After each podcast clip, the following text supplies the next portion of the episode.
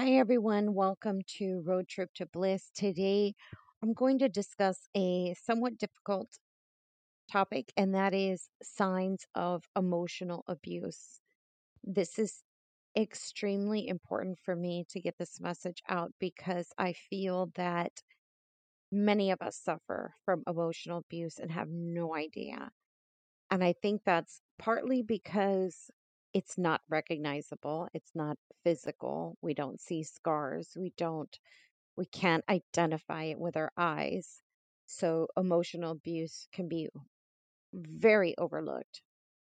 And the second reason I believe is because we automatically assume that emotional abuse is coming from a partner, a wife, a husband, a boyfriend, a girlfriend, a significant other.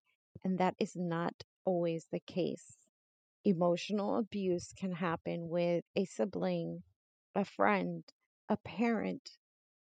It can come from many different angles. So, by providing you with awareness, I hope that you will, number one, be able to identify it and do something about it.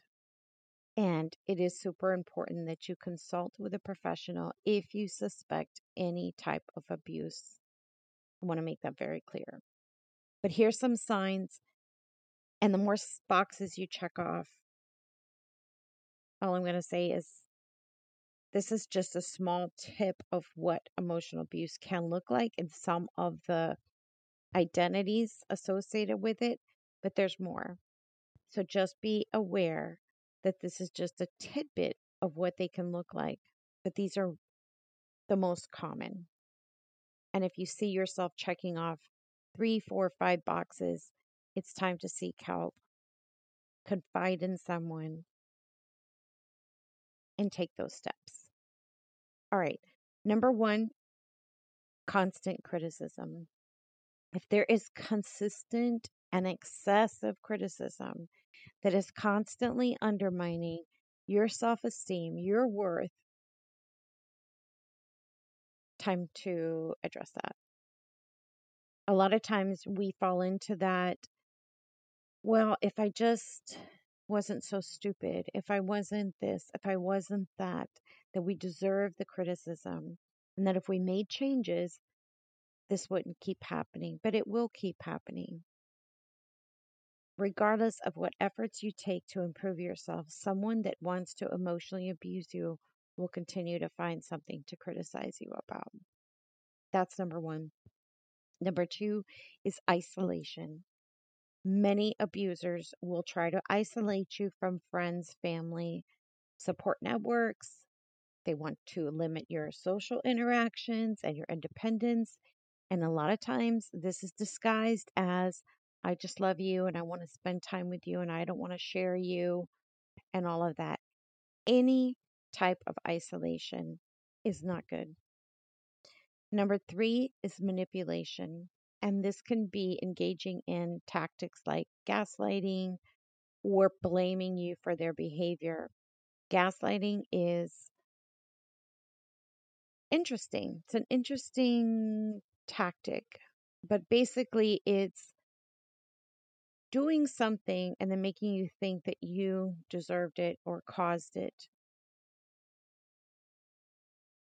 I will do more on this subject, but for right now, you can Google it and check out what gaslighting is if you've never heard of this term the first time I heard it and I went and looked it up. I was like, oh my God, bingo.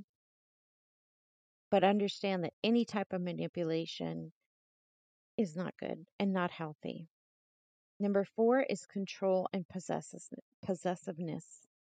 If they're trying to control your decisions, your actions, dictating what you can or cannot do, humongous red flag.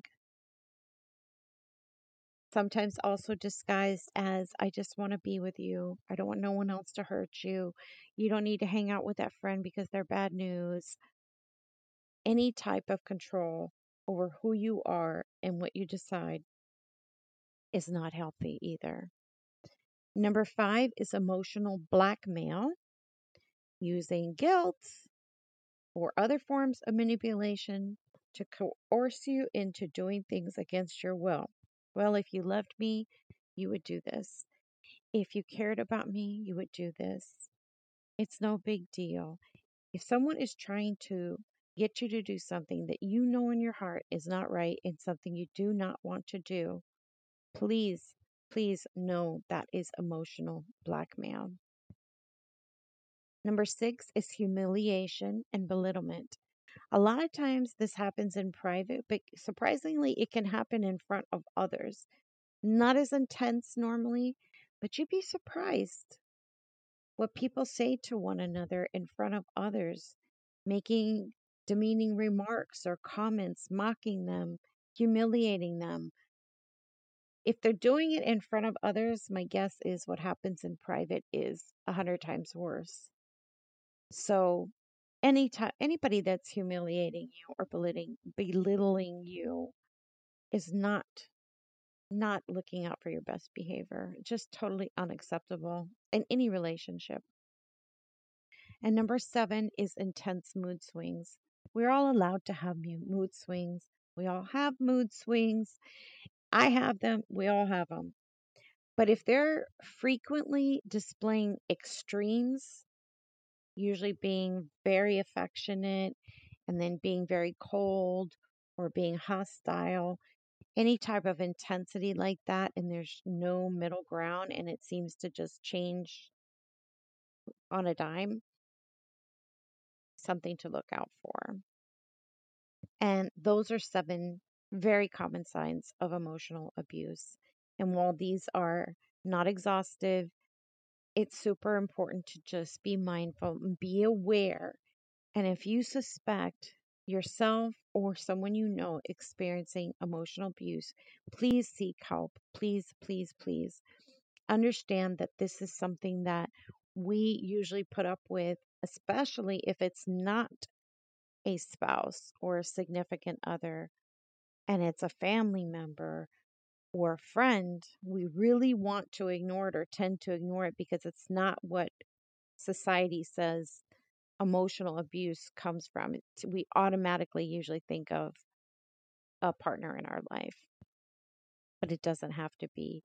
And when I discovered this, it made me really open my eyes to people around me that were being emotionally abusive, and I just totally overlooked it because they didn't fit the role.